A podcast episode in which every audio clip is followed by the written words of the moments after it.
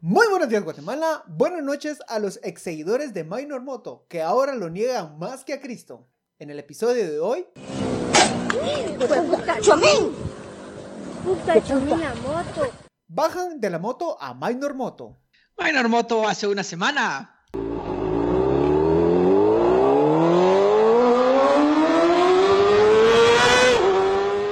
Ah, pero ayer. Ding ding ding ding ding ding ding ding ding bam dam dam bam bam bam bam bam bam bam bam bam bam bam bam ¿Puedes llevar a Minor Moto a la cárcel? Se supone que sí, pero quizás no.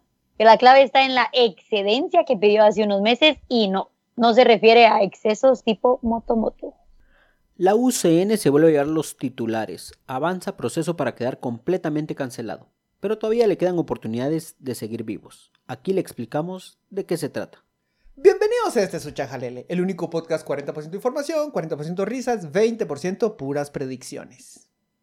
Saludos desde la sede de la UCN, donde no sabemos si la gallina con loroco es para la bienvenida de Mario Estrada o para el entierro del partido.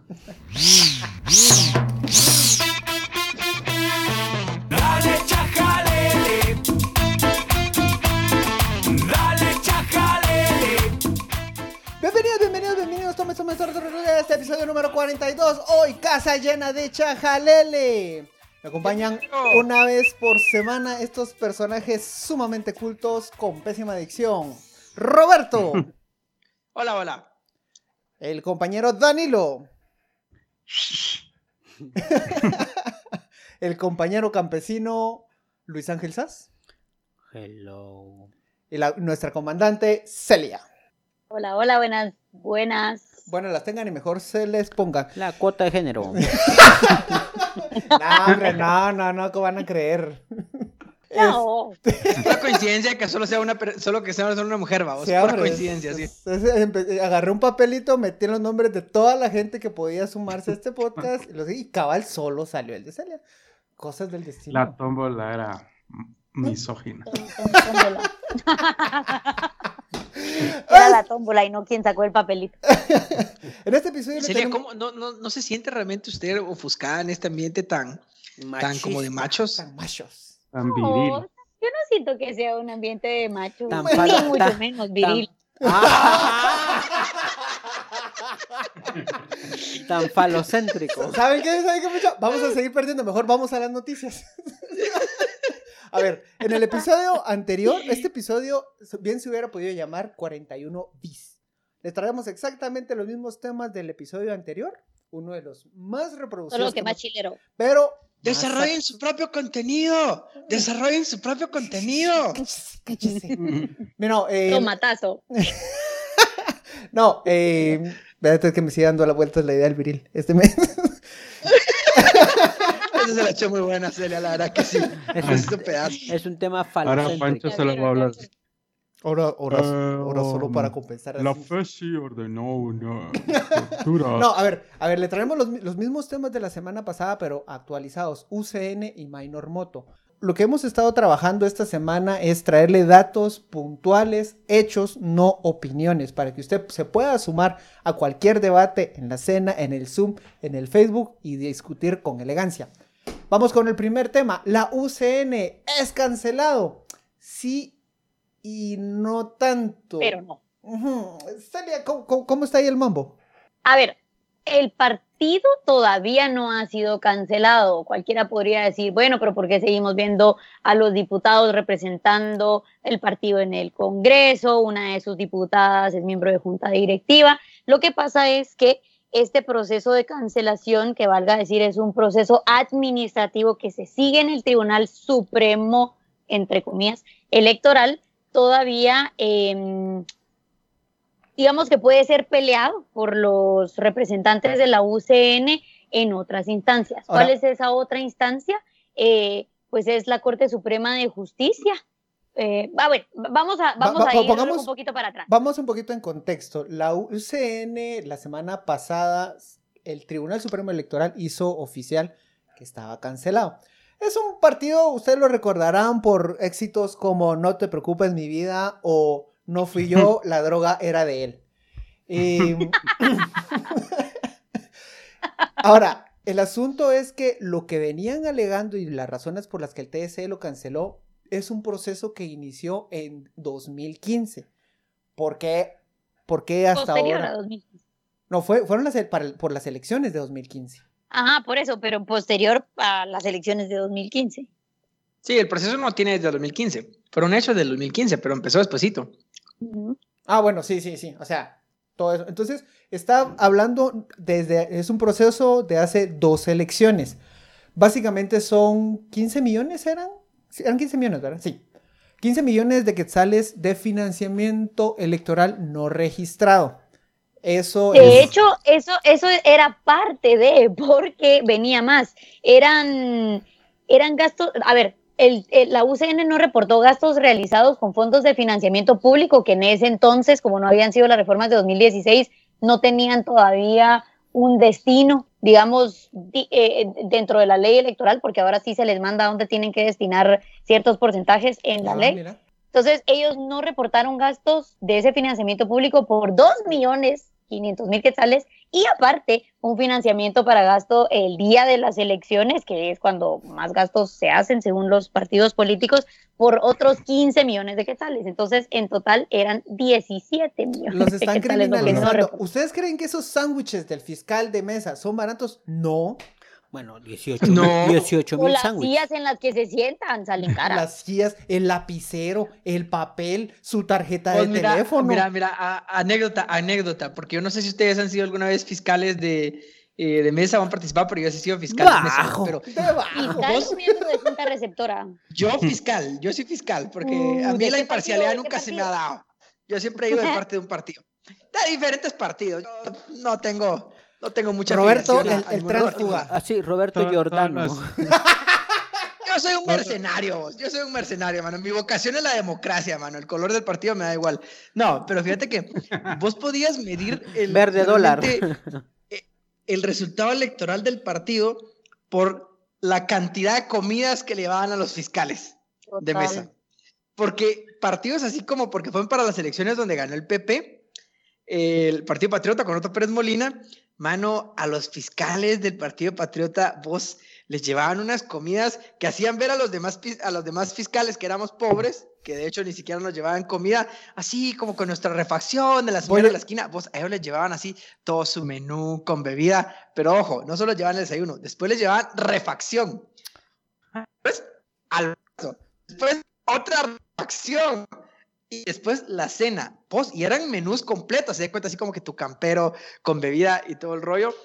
Y hay una correlación exacta, o sea, el que los que logran tener mejor financiados a sus fiscales son los que tienen más resultados en las elecciones. Y es que es lógico, porque al final el partido que tiene más recursos es el que más invirtió en campaña, es el que más alcance tuvo finalmente para adquirir el voto y por lo tanto es el que más fiscales logra tener en las, A vos solo en- te en las llegó- mesas, a ¿no? vos solo te Sí, llevaban sos- un pan con huevo y hágale huevos. A mí no me llevaron nada, vos, ni siquiera las gracias. Mano, pero entonces, ¿cómo le vas a levantar la moral? De la UCN. Los fiscales de la UCN comiendo trufas, zapones. Un traguito de Los bucanas. fiscales de la UCN invitaban a los miembros de la Junta Electoral. Llegaba una gran olla de pollo con loroco. ¡Ay, qué rico! A ver, entonces, para, para, para ir aterrizando ideas, no, si bien el Tribunal Supremo Electoral hizo el anuncio oficial de que está cancelado, esto no quiere decir que ya está totalmente fuera la jugada. Esto ahora pasa a la Corte Suprema de Justicia y en caso ahí no lo resuelvan, pasa hasta la, la Corte de Constitucionalidad, porque otros partidos han sido cancelados, porque han sido fichas prácticamente abandonadas. El Partido Patriota, después de haber dejado al gobierno acusado de tantos casos de corrupción, ya nadie quería tener absolutamente nada que ver con ese partido. Empezó el proceso de cancelación, nadie se opuso y chau chau, adiós. Eso repercutió en algunos diputados que perdieron en ese momento su curul. Ahora, ¿qué pasaría si un día... Más que la- no perdieron la curul, Pero, porque seguían en el Congreso, No, pero perdieron la representación en algunos órganos del Congreso, como junta directiva o presidencias de comisiones. Y te volvés diputado raso. Que ya hay un precedente de lo que menciona Pancho. Por eso es que es importante el caso de la UCN, porque digamos, en este caso es un partido que sigue bastante activo, de hecho ha hecho varias alianzas con el partido oficialista y por eso se ha movido eh, alguna agenda en el Congreso. Eh, entonces, creeríamos, bueno, va a seguir activo incluso para las próximas elecciones, pero si se llegara a dar la cancelación definitiva, sí está este precedente que se tuvo con la diputada Alejandra Carrillo. Ella era miembro de junta directiva, cancelaron al Partido Patriota y sí se tuvo que volver a realizar toda la elección de junta directiva, que igual y quedó la misma, solo a ella la cambiaron por ahí, pero sí hay un precedente que sí, que lo que nos dice es se tendría que volver a hacer, o en ese momento se volvió a hacer, entonces puede que se vuelva a dar la elección de toda la planilla de la junta directiva y no solamente de una persona que si se recuerdan habíamos hablado de, de un tema, de un caso, mejor dicho, similar con la UNE hace algunos episodios. Sí, ahora, lo, lo interesante de esto es que no necesariamente tiene que pasar así. O sea, ya pasó un antecedente con Alejandra Carrillo, pero la ley realmente no es clara al respecto de, de, qué debe suceder en estos casos, porque pues, no se pusieron a pensar mucho qué iba a pasar si te cancelaban el partido con estos, con estos cargos. Entonces, conociendo incluso cómo está esta legislatura, o sea, lo interesante va a ser realmente qué, qué decisión queda. Y es que en temas de, de Congreso, o sea, a veces sí son creativos. O sea, porque vienen esto de, de engavetar decretos, eh, pues se lo inventaron y, y, crearon una institución en contra de la cual yo, yo, yo, no, yo no estoy en desacuerdo, de, o sea, porque me pareció bastante, creo que tiene sus puntos buenos lo que hicieron. No sé, no sé qué pueda pasar con esta cancelación a mí se me ocurría de alguna forma que como que le quedara al partido y que tal vez que el partido sea el que nomine a la, a la siguiente persona, pero, Pero si no solo hay es pensando en locuras de, de qué podría pasar, ¿va? Ok, recuerden No, que la no, UCN hecho, tiene sí lo- 12 o sea, diputados. Sí menciona algo la LOL sobre eso. Lol. porque de eso se estaba agarrando la UNE, digamos, la UNE está faccionada, ¿verdad? Pero la facción que no ten- que quedó sin representación en esta junta directiva se estaba agarrando precisamente de uno de los artículos de la LOL que indica que es el partido político el que va a proponer a, la persona que tendría que quedar, o, por quien se tendría que votar, por decirlo así, para que eh, pues no se quede vacante ese puesto dentro de la junta directiva. Pero hablando Yo de... voy a comprar la UCN, ya sí, mucha. Voy a comprar esa ficha, lo voy a, lo voy a reinventar, así como cuando agarran como, eh, como cuando gentrifican algún lugar, entonces voy a agarrar la UCN, como, como cuando agarran como un lugar de oficinas y lo transformas en un gastrobar, entonces así voy a hacer con la UCN. Entonces, buena onda. Y lo va a vender más Ah, caro. Danilo, vaya, de lo Mil, que lo compró. mil, mil dos noches. Ese va a tener su retorno de inversión. Ya, ya hizo números, Danilo, ahorita en lo que nosotros estábamos Sí. hablando. Y, y el, y el- Proyecto y el- y el- gentrificación de la UCN está en marcha. el jardín solo lo va a dejar intacto y dice, es que ahí aterrizaban avionetas. Ajá, va a ser una- va a ser un, un espacio de el- las oficinas de UCN, va a ser un espacio de co-creación increíble. Pero hablando de cosas canceladas, run run run, Minor Moto, ¿tiene inmunidad o no tiene inmunidad? ¿Qué onda con el joven? A ver, el joven se hizo bastante famoso, de- se empiezan, si uno empieza a buscar noticias de él, ya sonaba recurrentemente en los titulares de as- desde 2017, cuando la extinta CICIG le echaba el ojo directamente. Hasta ese momento era cuestionado por resoluciones a favor de Felipe Alejos, por resoluciones que favorecían a la ex magistrada Blanca Stalin en el caso Bufetes de la Impunidad, entre otros grandes casos. Son, y el más reciente había sido el libramiento de Chimaltenango, eh, casos por el cual dijo la frase que se me olvida siempre. Si no si sirve, no, no, ¿Para qué lo usas si no sirve? Algo así. Si no sirve, ¿para qué lo usa? Eso siempre me- pues es verdad. si no sirve, mula. Te va a decir, ¿Cuánta Sentido común, vamos. Sí, te puede caer un tetunte de eso en la cabeza. pues. ¿Por qué no haces tu cola como toda la Pues, gente sí. pasando por Chimaltenango? Sí. ¿Por qué quieres decir Además, miras to- ahí, miras ahí patojas. to- to- toda leve? extra? Ajá. Va, entonces, el, el asunto con eso, hasta ahí había eh, sido un personaje, pues, medianamente conocido, pero bueno, cuando toma las riendas y se lanza para candidato a, las, a magistrado electo por los abogados, por el colegio de abogados, ya empiezan los, eh, los problemas para él. Los run runes. Los run. ya le empezó a hacer ruido al escape. Cabal. Eh, ya se le prendió la luz del check. Entonces, Se le ahogó la moto, vamos.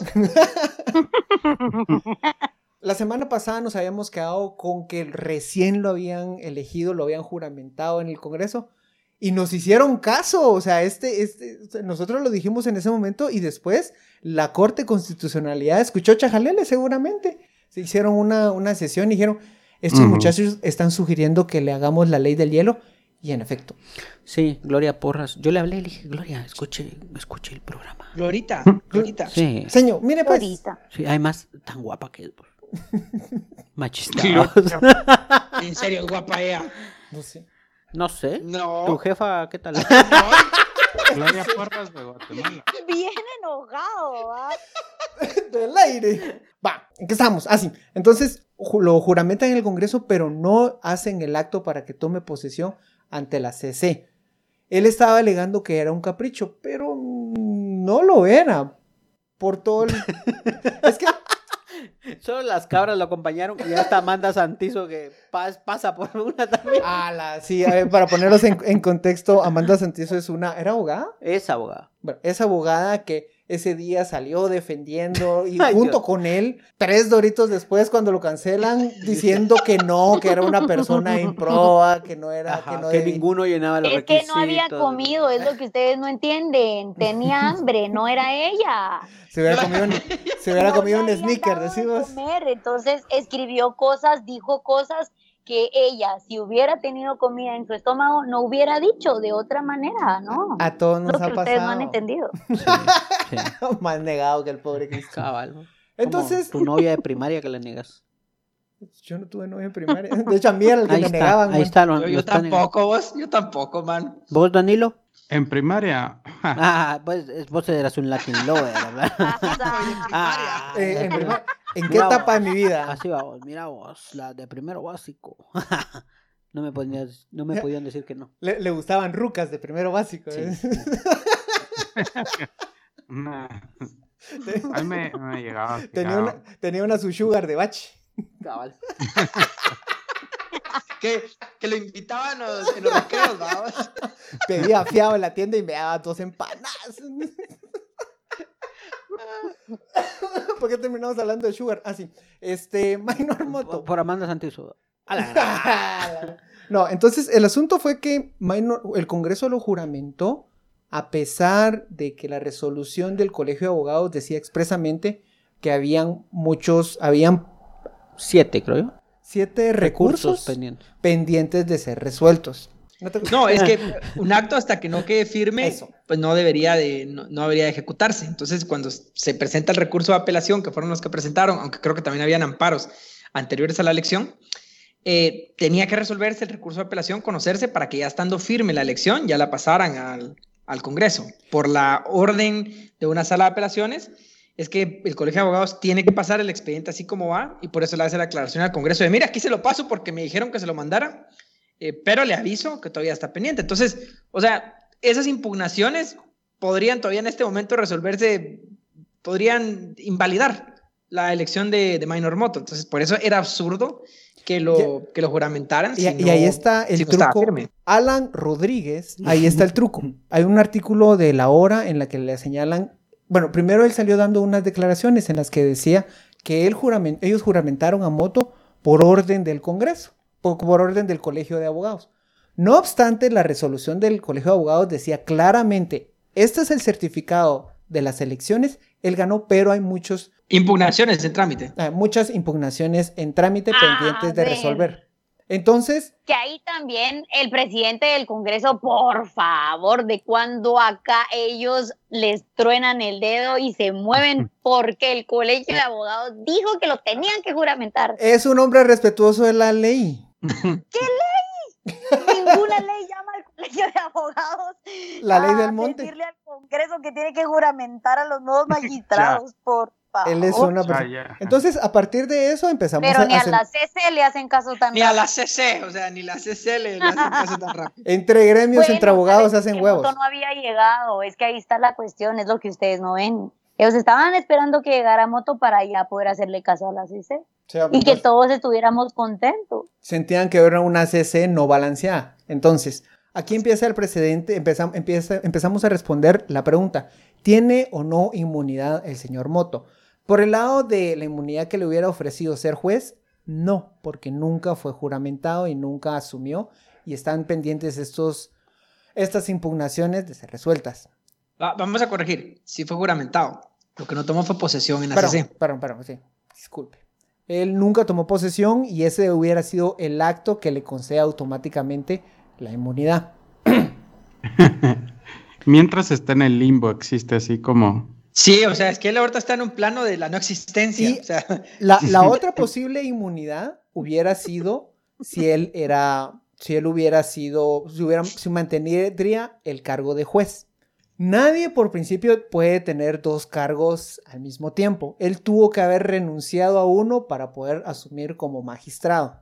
Em- Ayer empezó eso no, eso no, no es del todo cierto. O sea, no, no necesariamente tuvo que haber renunciado. Porque era lo que platicábamos, que parece ser que existe, y bueno, si alguien más nos lo puede aclarar, lo agradeceríamos, que el Consejo de la Carrera Judicial puede otorgar una especie como de permiso que para que te vayas a, a chingar la pita literalmente a otro rato, a otro cargo, y, y después regresas, o sea, sin renunciar necesariamente a tu cargo. Em, ese, Mm. ese permiso se llama Una- excedencia. Es la excedencia. La Una famosa regla excedencia. arcaica que es- fue activada última vez en 1872. Pues básicamente lo que dice esta excedencia es que tenés el derecho de dejar de ejercer tus funciones, dejar de, por tanto, dejar de percibir un sueldo y por tanto puedes disponer de tu tiempo libre. Eso sí, cuando regreses hay dos opciones. Una, o te recontratan tal en, en las mismas condiciones en las que estaban, o dos, te dan prioridad a la hora de nuevas contrataciones. Él quedó así como... Está, él quedó en ese microsegundo en el que está soltando una liana para agarrar la otra. Y ahí es cuando le Mm. cae la orden de captura. Y en este momento... Le el- cayó porque no estaba comiendo ni dejaba comer. Ah. Exacto. Fue como. Hay una historia de la vida real que se llama John Wick, donde a él lo declaran excomunicado, entonces ya no tiene inmunidad, entonces lo pueden asesinar. Pero, Eso le pasó a Moto, sí. pero ellos fueron muy considerados y le dieron una hora y media para poder, Bueno, digamos. previo le mataron al Chucho. Ah, Sí, le mataron a Chucho. ah. Ahora, ahora muchachos, si analicemos bien, bien el caso y, y- y para empezarnos a formar como un, un juicio al respecto de él. Ya lo que eh, leímos hoy, la semana pasada, estábamos un poco ambivalentes al respecto. Bueno, en concreto, ¿qué hay contra Minor Moto? Nos hacíamos esa pregunta y, y no lo teníamos muy claro. Ahora, pues ya sabemos que si hay un caso aparentemente con la FESI, que pareciera ser que sí está sólido, en donde está involucrado. eh, ¿En dónde? ¿En el bufete de la impunidad o no? ¿En dónde es que está involucrado? Es O comisiones, de comisiones Comisiones paralelas. paralelas. Comisiones paralelas, ¿verdad? Ahora, espérate, comisiones paralelas 2020. Ahora, solo para ponerle un poquito más de contexto, ¿sabes cómo es el caso? Bueno, les voy a poner en, en dos platos. Sí, bien claro. Eh, hay personas que están intentando ejercer presión para elegir a magistrados de la Corte Suprema y de Corte de Apelaciones. Para esto se reunieron con el famoso eh, Gustavo Alejos. Eh, por esto se inició un caso, se, inició, se pidieron algunas solicitudes eh, de aprehensión y de antejuicio. Ahora, el- o sea, lo importante es que él se metió a un caso. A un caso que no tenía. El caso lo tenía Erika Ifán. Ajá. El, el caso de El comisiones caso de paralelas. comisiones paralelas. Vino el abogado Billy. Bueno, el que Eh, le pidieron orden de captura junto a él. Que, está. ¿Cómo se llama? Billy qué? eh, ahorita, Bueno. ahorita eh, te doy, te doy Y el- él solicitó eh, que, con- que en Denis en- Herrera Denis Arita. Herrera Arita, Que él solicitó que el juez Moto conociera un caso, una, hizo una solicitud para separar a Erika Ifán del caso, pero no se lo hizo a Erika Ifán, que básicamente los abogados le hacen la solicitud al mismo juez que lo Que los está que- que juzgando. está juzgando. Después pueden ir a, a otra instancia, pero en este caso, en lugar de ir con Erika Ifán, decirle, mire usted, Erika, yo con usted tengo problemas, no conozca más el caso. No, él se fue con Minor Moto y Minor Moto conoció el caso sin que él tuviera ni vela ni entierro. Eso yo cubrí tribunales y eso no lo vi. O sea, nunca que un juez se metiera a otro caso sin que se le haya designado por, por gestión penal. Sí, no, no debería pasar. O sea, es, o sea, algo es que decir, completamente anómalo. Exacto, un caso vos lo llevas y punto. O sea, O sea, basi- gestión penal puede cambiar de, de juez, Cámara Penal también tiene designación, pero Ah. hasta allí. O sea, pero Moto recibe el caso. justo cuando, cuando él conoce esto, la FESI publica una fotografía cuando Moto está reunido con abogados de personas que están acusadas en este caso. O sea, para, fuera, en un restaurante. para ponerlo en muchísimo más simple. Los había problemas en el juzgado, ¿sí? Los, los acusados decían, usted no me va a juzgar, pero la regla dice que ese alegato se lo tienes que hacer directamente a quien te está juzgando. Exacto. Este abogado, en vez de ir directamente con iPhone, Se fue con buscó Moto. a Moto, con quien la FESI ya había documentado que había tenido unas charlas, se habían Reuniones. echado unas, Ajá, unas unas boquitas, unas Casuales, ti- tipo tranquilo. algo para el pecho, discutamos las jurisprudencias. Unas bucanas Unos debates, mira. de altura, papá. Y a partir de eso es que le, orde- le giran la orden de captura. Por eh, eh, conspiración para la obstrucción de justicia, por tratar de, de- de tener un caso donde después, pues dicen, mire, él también eh, tiene relación con los abogados tratando de detenerlo. Es decir, un juez que se reúne con abogados de los acusados, ya va sospechosa la cosa. Y Ah, encima, para empezar, un, solo. un caso que no tenía que ver él. Sí, sí. Básicamente había conflicto de interés. Es que no, ni siquiera es conflicto de interés. O sea, lo que Es- pasa es es- que él, Chute de interés. él, él más bien es participante principal, o sea, porque no, no, Pues por no lo tendría que estar ahí.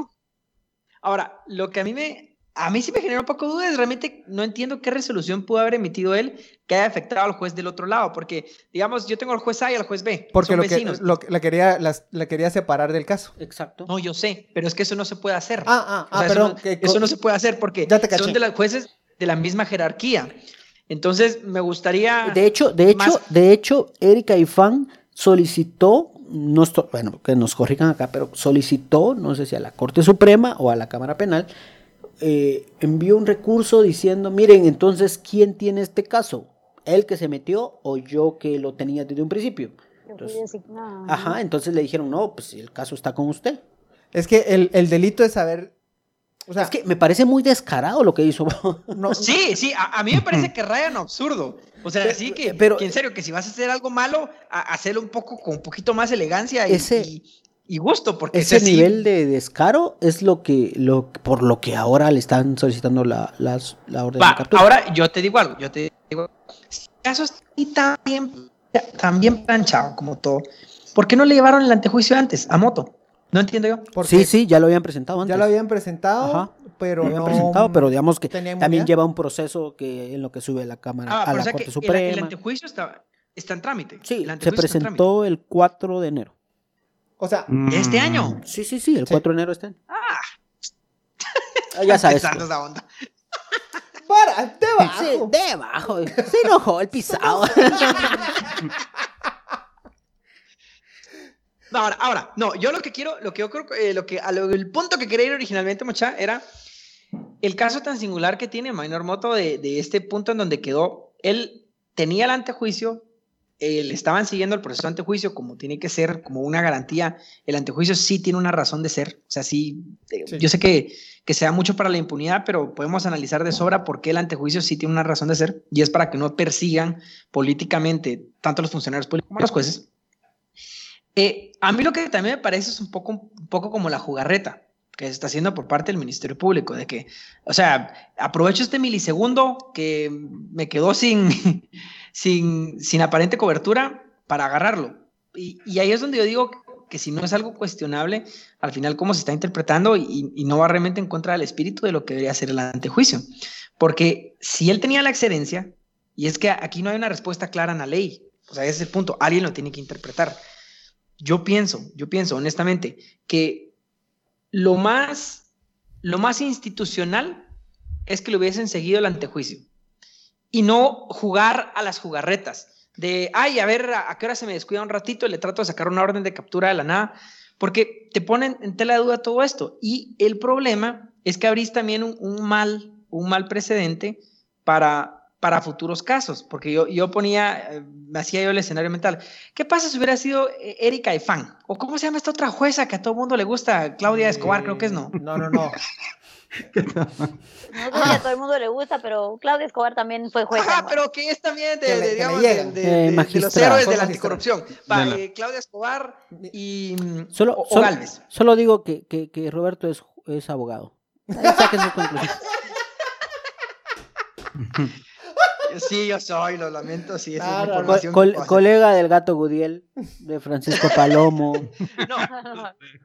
Ahora pongámoslo al revés, pongámoslo al revés. ¿Qué pasa si hubiese sido uno de estos jueces que pues teóricamente son más probos y, y estaba, eh, hubiera intentado aspirar a la Corte de Constitucionalidad y enemigos políticos para perseguirlo, busca este milisegundo también para tratar de perseguirlos penalmente? ¿No, no les parece que al final, o sea, lo que estamos encontrando nada más es una forma de burlar el antejuicio? Porque eh, es que es cuestión de tiempos, nada más. O sea, si, a él la CC le hubiera, eh, le hubiera dado la toma de posesión, entonces tendría el antejuicio y no hubiera salido la orden de captura. O sea, mi punto es que la orden de captura sale solo por una jugarreta procesal. Solo así como por, porque, porque puedo ser Ahora, chispú en este So- momento y lo so- agarro. so- hago una pregunta. Si no tuviera antejuicio, la, ¿le habrían solicitado la orden de captura? Ah, claro. Ah, bueno, ahí está la respuesta. Sí, pero es que a lo que yo voy es el trasfondo de lo que busca la protección del antejuicio. Mira.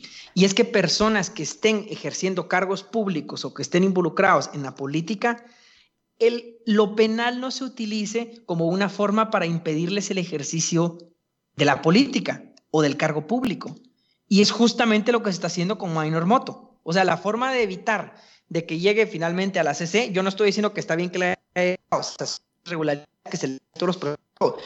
Yo a lo que voy es que se está haciendo a costa de poner en tela de duda la figura del antejuicio a través de encontrarle un agujero que en el futuro se puede utilizar en contra de alguien que también sea probo. La otra y ahí es donde yo digo, La, ¿Qué la- vale más? La otra semana que, que sí lo jur- sí juramenten a moto, decir, magistrado, yo lo Ah, defendí. cabal, yo cabal, lo defendí. Secre- secretario. Pero mira vos, "Ah, por yo, yo lo único que sé es que... voy a ser Secretario letrado de la CC, sí. Estaba letrado, sí. Yo, yo lo único que sé es que el MP sacó su canción de verano. Anticipado. Anticipado. ¿Cómo es, ver, Francisco? No, no, no, es que, es que, a ver, eh, solo para poner en contexto la canción, recuérdense que él nunca fue, ha sido el magistrado más, con el periodo más corto de la historia. Exacto. Entonces ahora le cantan en el MP. Bájate a moto.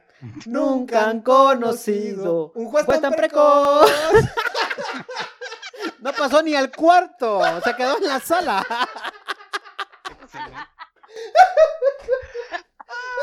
Eso estuvo buena. Bueno, ya, ya, ya, Muy, tiempo, muy tiempo, bueno. tiempo. Llegamos y con esta, este hitazo de verano nos despedimos. Sí. Muchísimas gracias por acompañarnos al final de este episodio. Los suscríbanse. Este, suscríbanse a este chajalele cantado por estos menús de la información.